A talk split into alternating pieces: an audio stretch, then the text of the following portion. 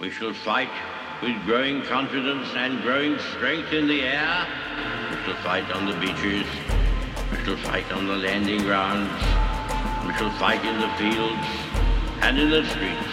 We shall never surrender until, in God's good time, the new world, with all its power and might, steps forth to the rescue and the liberation of people. In times of universal deceit, truth is the only rebellion left. On today's show, we start a two part series featuring Michael Knowles, a conservative political commentator and host of The Michael Knowles Show at the Daily Wire. Michael and I will discuss his new book, Speechless Controlling Words, Controlling Minds, by Michael Knowles. I'm Dr. Everett Piper, and this is The Rebellion. Welcome to today's Rebellion. As I said in the introduction, I'm going to start a two part series, maybe stretch it out to a three part series featuring a guest, Michael Knowles. Now, many of you, if not all of you, already know who Michael is. He's a conservative political commentator. As I said in the introduction, he is the host of his own show, The Michael Knowles Show, on the Daily Wire. He's part of the Daily Wire team, which, as you know, features Ben Shapiro, Andrew Klavan, uh, Matt Walsh, and a list of others. Now, Michael has a new book out. It's titled Speechless Controlling Words and Controlling Minds. It was released about a month ago. He's also the best selling author of a book that he published in 2017 through Amazon. It was a best selling book with them, and it was titled The Reasons to Vote for Democrats A Comprehensive Guide. And it consisted of chapter headings and 266 accompanying pages that were blank. I'm serious. He actually had the audacity and the guts to do this. 266 blank pages on reasons to vote for Democrats. I think that speaks for itself. And shortly after the book's release, President Donald Trump tweeted his endorsement of it. And it's kind of ironic that an author of a best selling book with blank pages has now chosen to publish a new book about the use of language and the abuse of language in our current political discussion. So, without further ado, let's take an early break and acknowledge our sponsors so that we don't have to interrupt the interview with Michael Knowles thereafter. I'm Dr. Everett Piper, and this is The Rebellion, and I will be right back in a couple minutes. Okay, welcome back to the Rebellion. As I said, I have a special guest today, Michael Knowles, who is the host of the Michael Knowles Show on the Daily Wire and also the author of Speechless Controlling Words and Controlling Minds. And I'm delighted to be able to have him on today's show, and he's agreed to stick with us and do a, and do tomorrow's show likewise. Michael, welcome to the Rebellion. Dr. Piper, thank you for having me. Well, I'm very excited about this. Uh, I'm sure that all of the listeners of the Rebellion here in Okmulgee, Oklahoma, know who you are and excited about having you. All right, you've uh, we can't we can't interview you without uh, discussing your first book. You actually had the audacity to print 266 pages of reasons to vote for a Democrat. You want to describe that book for us very briefly? Well, yes. If you've seen a stack of uh, printer paper, then I think you've seen the content of my book. Uh, this, I will say, the book has a very extensive bibliography. It took me a long time to research it, and it took me about 10 seconds to write it. Uh, it is 260 some odd blank pages, and I'll tell you, I put it up there mostly as a way to irritate my Democrat friends and relatives. I thought I'd sell a few dozen copies, and uh, but the American people, I think, understood the truth of my thesis, and so it ended up becoming a number one bestseller on Amazon, and continues to sell copies today, actually. Does it really? Oh, sometime in private, you'll have to tell me how many copies of this thing you actually sold. It's brilliant. I think Shapiro said something like, I've read it from cover to cover. Is that true? Yes, there, there were a few. Uh, Dennis Prager said that he read it twice. Uh, ben called it thorough. There were, uh, I think, uh, a, n- a number of others uh, said that they really got inside the minds of Democrats. So I'm, I'm really honored that uh, it received such an important scholarly response. well, congratulations. Well, it, it, appears that speechless is a little bit more verbose, shall we say? We've gone from wordless to speechless, and the latter does have words, I can assure the listeners. so, in Speechless, you're covering the issue of political correctness and what's gone, what has gone wrong in our culture with regard to debate, cancel culture, this cry for safe spaces, trigger warnings, and whatnot. Describe the book for us and why you feel it's important for people to pay attention to it. Well, as you say, the book traces political correctness, which most people uh, trace back about 30 years. I think it goes back about 100 years, and I outline that history and how it evolved to where we are. Uh, political correctness uh, goes by a number of different terms. We now call it wokeness or cancel culture. Of course, the, the defining characteristic of political correctness is that it changes all the words, so we shouldn't be surprised that the, the words themselves to refer to that phenomenon change.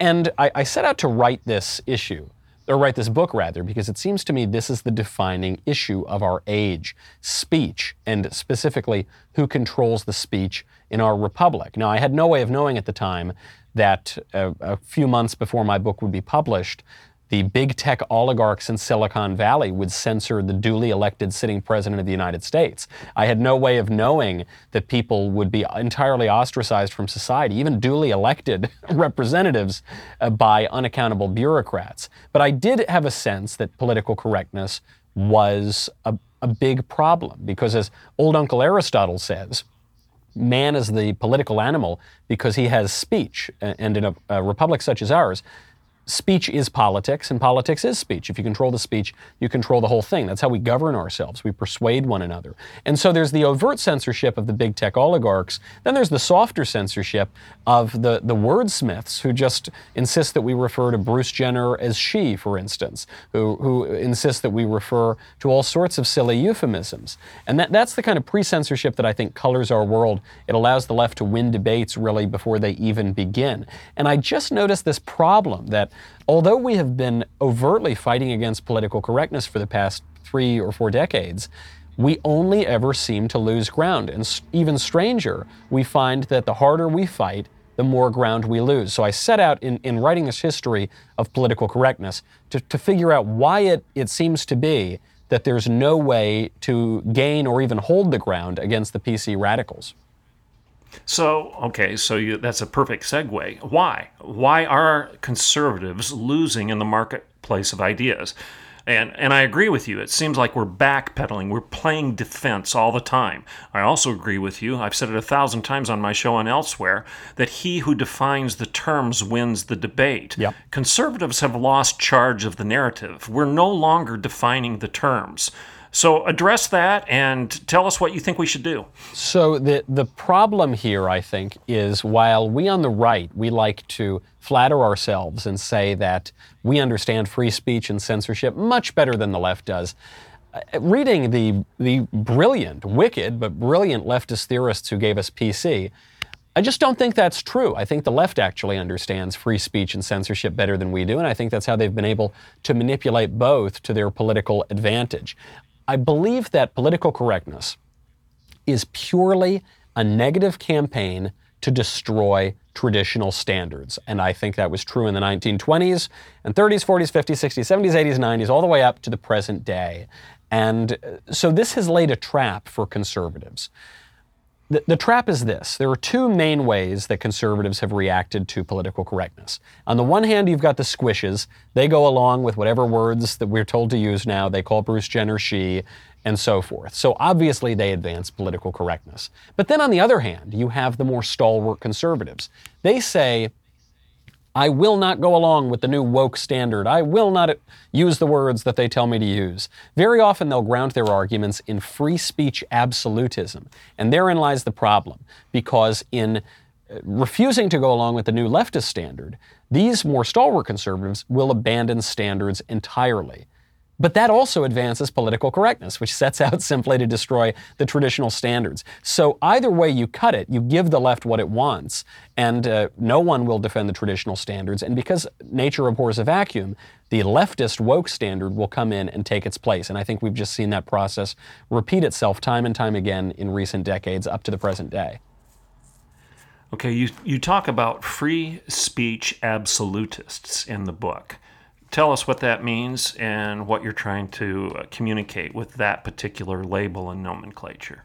So, this is a bit of a provocative term because I strongly suspect that uh, many listeners, myself included, would have probably used this term to describe ourselves uh, over the years because we defend the First Amendment tradition in America, the free speech tradition. But what I, I think the free speech absolutist falls into is he refuses to acknowledge that all societies have standards. He refuses to acknowledge that all societies have taboos. That has certainly been true in the United States since the very beginning. It remains true today, and it's, it's been true everywhere else Uh, just as liberty requires limits, I think true free speech requires that we acknowledge that you're actually not permitted to say absolutely anything you want at any given time. Since the beginning of our country, you are not permitted to engage in threats or fraud or obscenity or fighting words. These things have never been protected by the First Amendment. There have always been standards. I'll, I'll even use the example of cancel culture. Cancel culture is nothing new, but it has changed dramatically. In the 1950s, you would be canceled for being a communist. You could lose your job in Hollywood. You could lose your job in the federal government. You could even be prosecuted. You could be canceled for being a communist. Today, you will be canceled for not being a communist. so the cancel culture has not changed. It's just the, the standard by which one is canceled. And I think the left understood this. And w- so what they undertook to do was to invert the standards, to, put the, to change the standards to make them more politically advantageous to the leftist political agenda. And conservatives have been dithering. We, we've been defending free speech in the abstract with nothing to say in practice. All right, I'm going to share with you something that I've discussed on the show repeatedly. Now, you're the guest, you're free to disagree or agree with me, but I've said over and over again that as G.K. Chesterton said, you have no liberty without law, and you're not going to have any freedom without fences. Yep. If you get rid of all the fences, you're not going to be free. You're going to run out into the road and get killed. And over and over again, we're told, and I believe I'm p- paraphrasing rather correctly, Chesterton when he said, uh, get rid of the big laws of God and you don't have liberty. You get thousands and thousands of little laws to rush in and fill the vacuum. I hear you saying the same thing. Agree or disagree? Entirely agree. Actually, it reminds me of another line from Chesterton that I think is important to this discussion, which is there is a thought that stops thought. And that is the only thought that ought to be stopped. That there, there actually are thoughts, there, there are speech acts that undermine thought and speech, and those cannot be permitted. And of course, liberty requires limits. I think a lot of the, the confusion these days, even among the, the squishes on the right, uh, comes down to a misunderstanding of what liberty is. Uh, very famously, infamously, I guess, a couple of years ago, there was a conservative columnist who called Drag Queen Story Hour one of the blessings of liberty. James Madison rolls in his grave at the very thought. Mm. And, and mm. he embraced a sort of radical skepticism that said if we tell perverts they can't twerk for kids at the library, then they'll tell us we can't go to church on Sunday, which, by the way, they're already doing.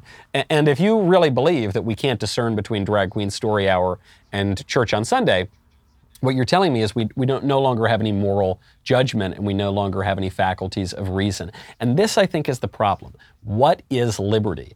According to the modern liberal view, liberty is the ability to do whatever you want whenever you want to do it. So the heroin addict who's got a couple bucks in his pocket, well, he's the freest man in the world because he can go shoot up dope and gosh, isn't he liberated? Now, of course, Dr. Piper, you and I know that man is not free. That man is a slave to his base passions and to his appetites.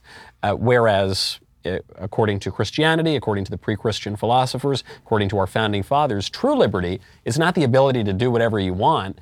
True liberty is the freedom to do what you ought to do. True liberty it involves tamping down those base passions, cultivating the higher virtues, getting your appetites in, in accord with your rational will, and then living like a free man. This is what John Adams means when he says that the Constitution's built for a moral and religious people. You actually can't govern yourself if, if you don't possess those capacities. So when you recognize the, the definition of liberty that built our civilization and built our country, then you begin to realize, oh, yes, there must be limits, and it's not enough to just throw your hands in the air and say, do whatever you want. Uh, you actually have to say no. Some things are good, some things are bad, some are true and some are false, some are right and some are wrong, and you've got to, you've got to stand for that. And what I hear you arguing for is a biblical worldview.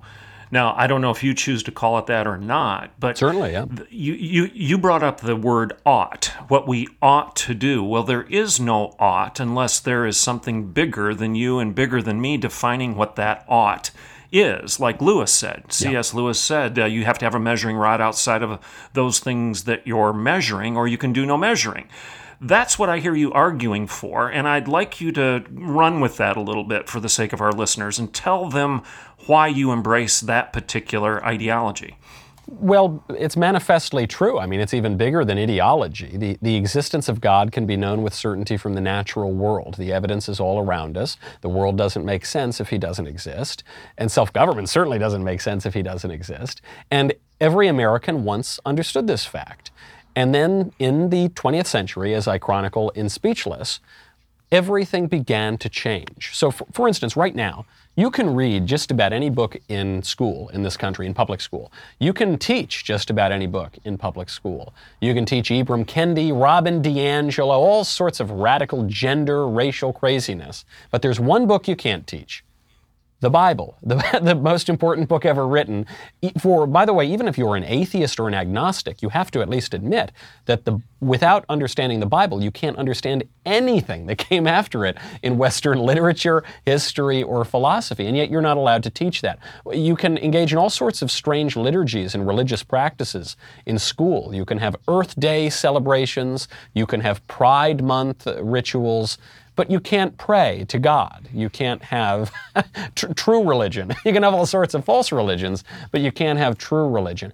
And unfortunately, a great many conservatives went along with this, these preposterous Supreme Court decisions that booted the Bible and prayer out of schools. What, what many modern conservatives have done over the last 20 years or so is they've accepted the left's premise that secular liberalism is somehow a neutral playing field where we can duke out the, the, free marketplace of ideas. But that simply is not the case. We are assuming a very radical premise. If we really believe that there is a firm wall of separation between church and state in the United States, which not only is not true here, but it's not true anywhere, because at bottom, all human conflict is theological. All regimes must have certain religious precepts. When you pass any law, whether it's on uh, criminal justice or on parking tickets, you you are going to have to refer to the objective moral order. You're going to have to make moral and ultimately religious arguments for it. That's just a fact of politics.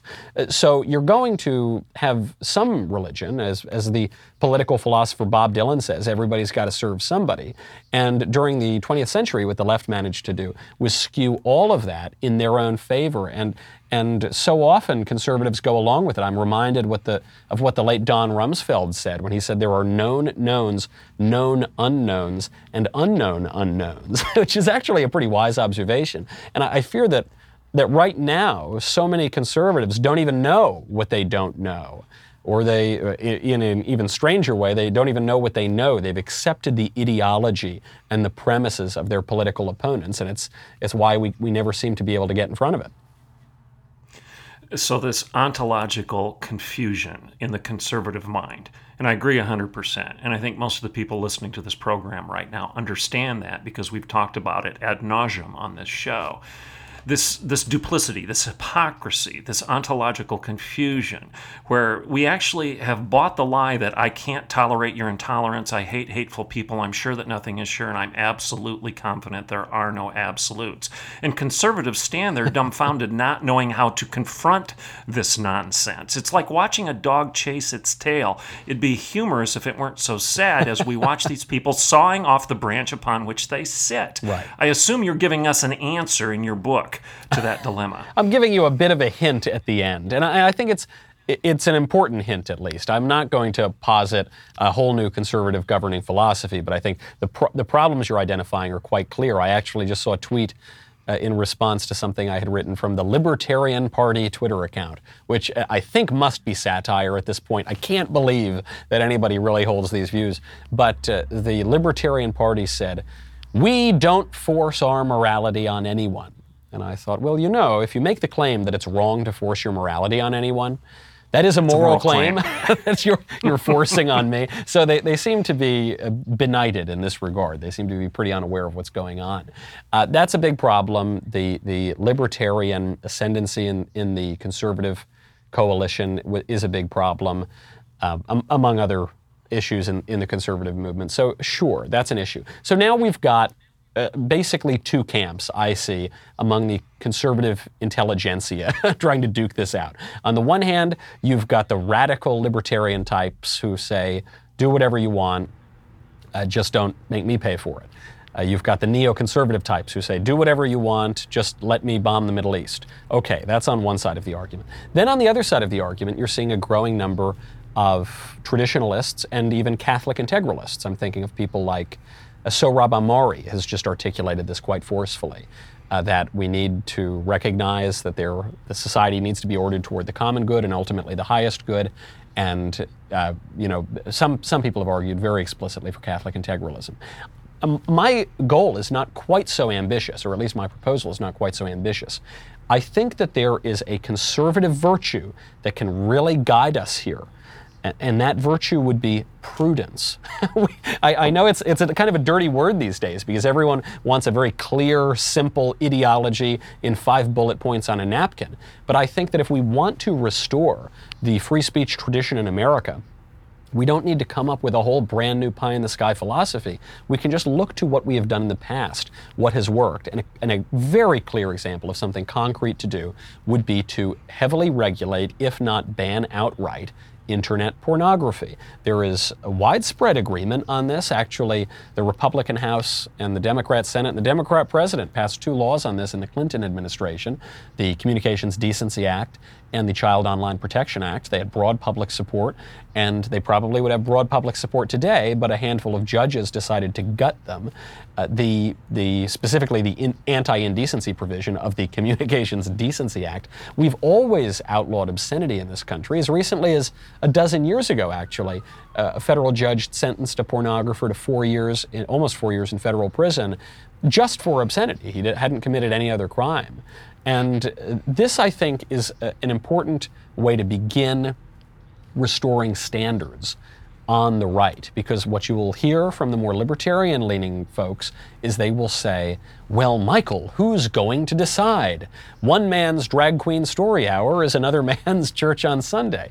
And I just think, uh, you know, thank you, Justice Potter, that uh, one really does know it when one sees it. And I, I guess there can be margin calls, but for the most part, there are not. And if we are going to f- uh, abandon the courage to, to actually assert a political vision, if we are going to uh, deny our faculties of reason and moral judgment, then I suppose we don't really deserve self government, and the conservative movement won't be able to conserve anything. I mean, so far, it hasn't even managed to conserve the women's bathroom. And you've just hit on a topic um, very near and dear to the heart of those folks that follow the rebellion, and that is the definition of conservative, conservatism. And that is you're a conservationist. You're working to conserve something, you're conserving the time tested ideas of God. Yes, absolutely. I, I you know, I loved. Uh, uh, Roger Scruton had a great line on this. The late uh, conservative philosopher. He was asked, "What is it to be a conservative? You know, one of these really broad questions. And he said, Well, you know, I just sort of think that conservatives like to conserve things. this really irritated all of the ideological sort of libertarians and, and other, other groups on the right. But that is what we want to do. And we, we don't want to conserve just anything. We want to conserve the very best from our tradition and way of life, which implies a moral order. It implies that some things are better than other things. It implies a vision of the good, which every single state in all of human history has has had, implicitly or explicitly. And conservatives have, have really abandoned all of that. I think in, in no small part because we have adopted the language that the left used in the 1960s, which was purely instrumental, by the way. When, when the left in the 60s, and even more recently, has prattled on about academic freedom, they're not talking about the freedom of uh, intellectuals to pursue their own studies, which would be, a, I think, a coherent version of intellectual freedom, academic freedom. They're not talking about the freedom of conservatives to teach in universities. They're certainly not talking about that. They're talking about the freedom of leftist radicals to indoctrinate students. I mean, this was this was actually the topic of William F. Buckley Jr.'s first book, widely credited with launching the post-war conservative movement, called God and Man at Yale. The subtitle is the superstitions of quote unquote academic freedom. He called it a hoax. Same thing goes for free speech. You had a free speech movement at Berkeley in the 1960s, but they didn't really want free speech. I mean, Berkeley is one of the most hostile campuses to free speech in the country today. What the left used the free speech movement for was to knock down traditional standards, and no sooner had they done that than they began to erect new speech codes in their place. So I, I think it's eh, very important for us to recognize that we are conserving something that is a substantive vision that implies a moral order. And if, if we are now at the point where California Republicans are actually demonstrating this, where we are going to embrace transgenderism as a conservative idea, then I think we're wholly lost. If we cannot discern between a man and a woman, and if we cannot permit uh, people to state plain truths before their very eyes, then we won't, we won't conserve anything at all. Okay, Michael, we're going to draw this particular episode of your guest appearance with us to a close, but I'd like you to share with the listeners how they can go purchase your book.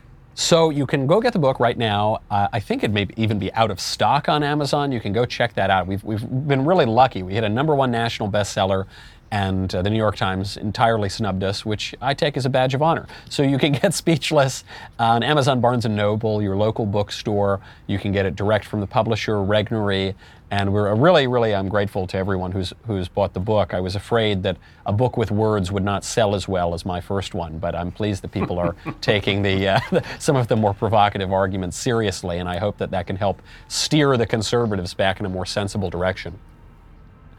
Okay, well, I want to thank you for joining us in this first episode. And for all the listeners right now, remember that in times of universal deceit, truth is the only rebellion left. I'm Dr. Everett Piper, and this is The Rebellion, and we will be back tomorrow with Michael Knowles as our guest.